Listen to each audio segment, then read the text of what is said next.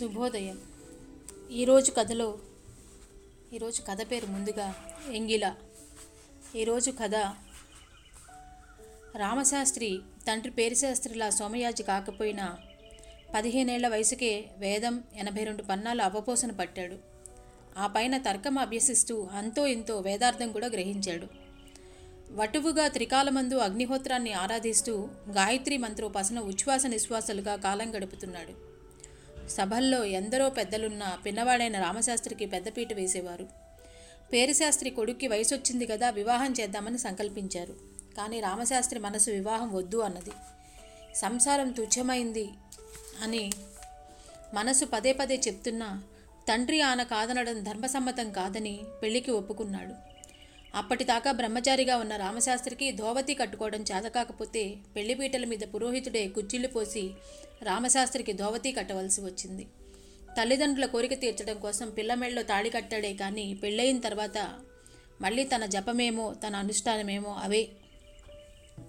పేరిశాస్త్రి దంపతులు కొడుకు పెళ్ళి చూడ్డానికే నోచుకున్నారు కానీ కోడల్ని గడపలోకి తెచ్చుకునే సంబరం చూడకుండానే వెళ్ళిపోయారు. అత్తామామలేని ఇంట శ్రీదేవమ్మ కోడలుగా అడుగుపెట్టింది. రామశాస్త్రికి దీటైన ఇల్లాలు శ్రీదేవమ్మ. రామశాస్త్రి జపాలకి తపాలకి రోజుకి ఆరు గంటలు పడితే శ్రీదేవమ్మ పూజలకి పురస్కారాలకి రోజుకి పది గంటలు పట్టేది. శ్రీదేవమ్మ అత్తింటికి వస్తూ కామాక్షి విగ్రహాన్ని తనతోనే తెచ్చుకుంది. ఆమె సేవే ని- అనునిత్యం. ఇక రామశాస్త్రి అనుక్షణ ఈశ్వరార్చకుడు. రామశాస్త్రి భార్యతో నాకు ఇది కావాలి అని అడగడు. ఆమె ఏం చేస్తే అది తింటాడు. శ్రీదేవమ్మ కామాక్షి విగ్రహాన్ని అమ్మ నీ నివేదనకి ఏం చేయమంటావు? అని అడిగి తోచింది చేస్తుంది.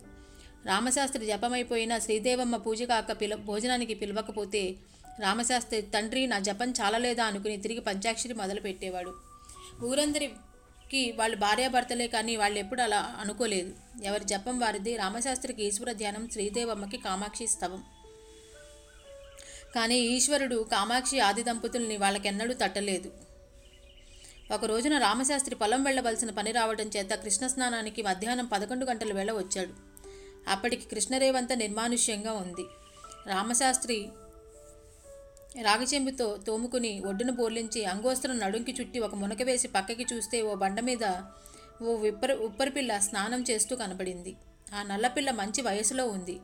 ఉతికిన గుడ్డలు పక్కన పడేసి నామమాత్రంగా ఓ చిన్న గుడ్డ మొలకి చుట్టుకుని హాయిగా స్వేచ్ఛగా వెచ్చటి ఎండలో కృష్ణలో మునక వేస్తోంది. చాలీ చాలని గుడ్డ పొంగుతున్న వక్షాల్ని దాచలేకపోతోంది. పక్కన మగమనిషి ఉన్నాడన్న ధ్యాస లేకుండా ఒళ్ళంతా రుద్దుకుంటూ చెంగున నీళ్ళలోకి దూకి ఈదుకుంటూ మళ్ళీ బండ మీదకు వస్తోంది. రామశాస్త్రిని ఆ- నల్లపిల్లని చూడగానే లోపల ఏదో కలుక్కు ఉంది. మనసు బిగించుకుని మరో మునక వేసి సూర్యుడికి అర్ఘ్యమిచ్చాడు. నోట మంత్రం నడుస్తుందే కానీ ఆ నల్లవై నల్లపిల్ల వైపే పరుగు తీస్తుంది. ఫెళ్ళుమనే వయసు ఆ నల్లపిల్లది కృష్ణలో సుళ్ళులా ఒంటి వంపులు తరుముకొస్తున్న కెరటంలా నవ్వులు బారలు బారలుగా ఈదుతోంది నల్లపిల్ల నల్లటి కృష్ణలో నల్ల చేపలా దూసుకుపోతోంది. రామశాస్త్రికి గాయత్రి సాగటం లేదు. మళ్ళీ మళ్ళీ పక్కకి తిరిగి చూస్తున్నాడు. ఇంకెవరో చూస్తున్నారన్న ధ్యాసే లేకుండా స్వేచ్ఛగా ఆనందంగా కృష్ణలో కలిసిపోతుంది ఆ పిల్ల. కృష్ణ ఎంత అందంగా ఉంది ఆ కన్య అనిపించింది. రామశాస్త్రికి కకావికలమైన మనసుతో ఒడ్డుకొచ్చాడు రామశాస్త్రి. శ్రీదేవమ్మ అన్నం వండిస్తుంటే భార్యను తదేకంగా చూశాడు. పచ్చటి ముఖం మీద పెద్ద కుంకుమ బొట్టు కామాక్షిదేవికి పూజ చేసిన గన్నేరు పువ్వు ఆమె కొప్పులో ఎత్తుగా విచ్చుకుని ఉంది. నల్లపిల్లే కాదు శ్రీదేవి కూడా అందంగా ఉంటుంది అనిపించి కళ్ళు విచ్చుకు చూస్తున్నాడు రామశాస్త్రి. అన్నం కలిపి ఓ ముద్ద నోట్లో పెట్టుకుని రెండో ముద్ద పక్కనే కూర్చుని విసనకరతో విసురుతున్న భార్య నోటికి అందించాడు. శ్రీదేవి అమ్మ అబ్బురపడి ఎంగిలి కాదో? అంది. ప్రసాదం అనుకోరాదో? అన్నాడు రామశాస్త్రి. అయితే అనుగ్రహించండి అని నోరందించడానికి బదులు దోసుడు పట్టింది. రామశాస్త్రి ముద్ద దోసిట్లో ఉంచితే కళ్ళద్దు కళ్ళకద్దుకుని నోట్లో వేసుకుంది ఆమె. రామశాస్త్రి సాయంత్రం దైవ దర్శనానికి వెళ్తున్నాడు కానీ లోపల అనేక సందేహాలు గుడి నిండా స్త్రీలు వాళ్ళ జల్లలో పూల చెంట్ల వాసన మండపం నిండా పరుచుకుని ఉంది. ధ్వజస్తంభం దగ్గర ఆరు బయటలో కూర్చున్న పూల వాసనే గాలి పూల వాసన వెన్నెల పూల వాసన వస్తూ వస్తూ అయ్యప్ప దీక్షితులు వారు అరుగు మీద కూర్చుంటే నుంచునే ప్రశ్నించాడు రామశాస్త్రి. తాత సంసారం విషవృక్షం కాదా? అయ్యప్ప దీక్షితులు గడ్డంచాటును నవ్వుకుని విషవృక్షమే ఆ విషవృక్షానికి అమృత ఫలాలు కాస్తాయి అన్నాడు. మరి కొంతసేపటికి రామశాస్త్రి తెలిసి తెలిసి చేదు తింటామా అని అడిగాడు. చేదు తెలిసిన నోటికే తీపి రుచి బాగా తెలుస్తుందిరా అన్నాడు. రామశాస్త్రి ఇంటికి వచ్చాడు. భోంచేసి తుంగచాప మీద పడుకుంటే భార్య కాసేపు కాళ్ళొత్తి దండం పెట్టి మంగళసూత్రాలు కళ్ళకద్దుకుని మామూలుగా వెళ్ళబోతుంటే అన్నాడు. పార్వతీదేవి భర్త సేవ చేసి వేరే వెళ్ళిపోయేదా?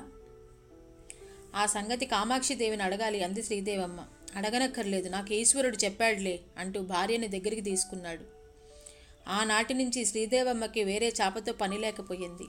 మరి రెండు సంవత్సరాల్లో ఆ ఇంట అమరేశ్వరుడు బాలచాముండేశ్వరి పుట్టారు. ఇదండి కథ.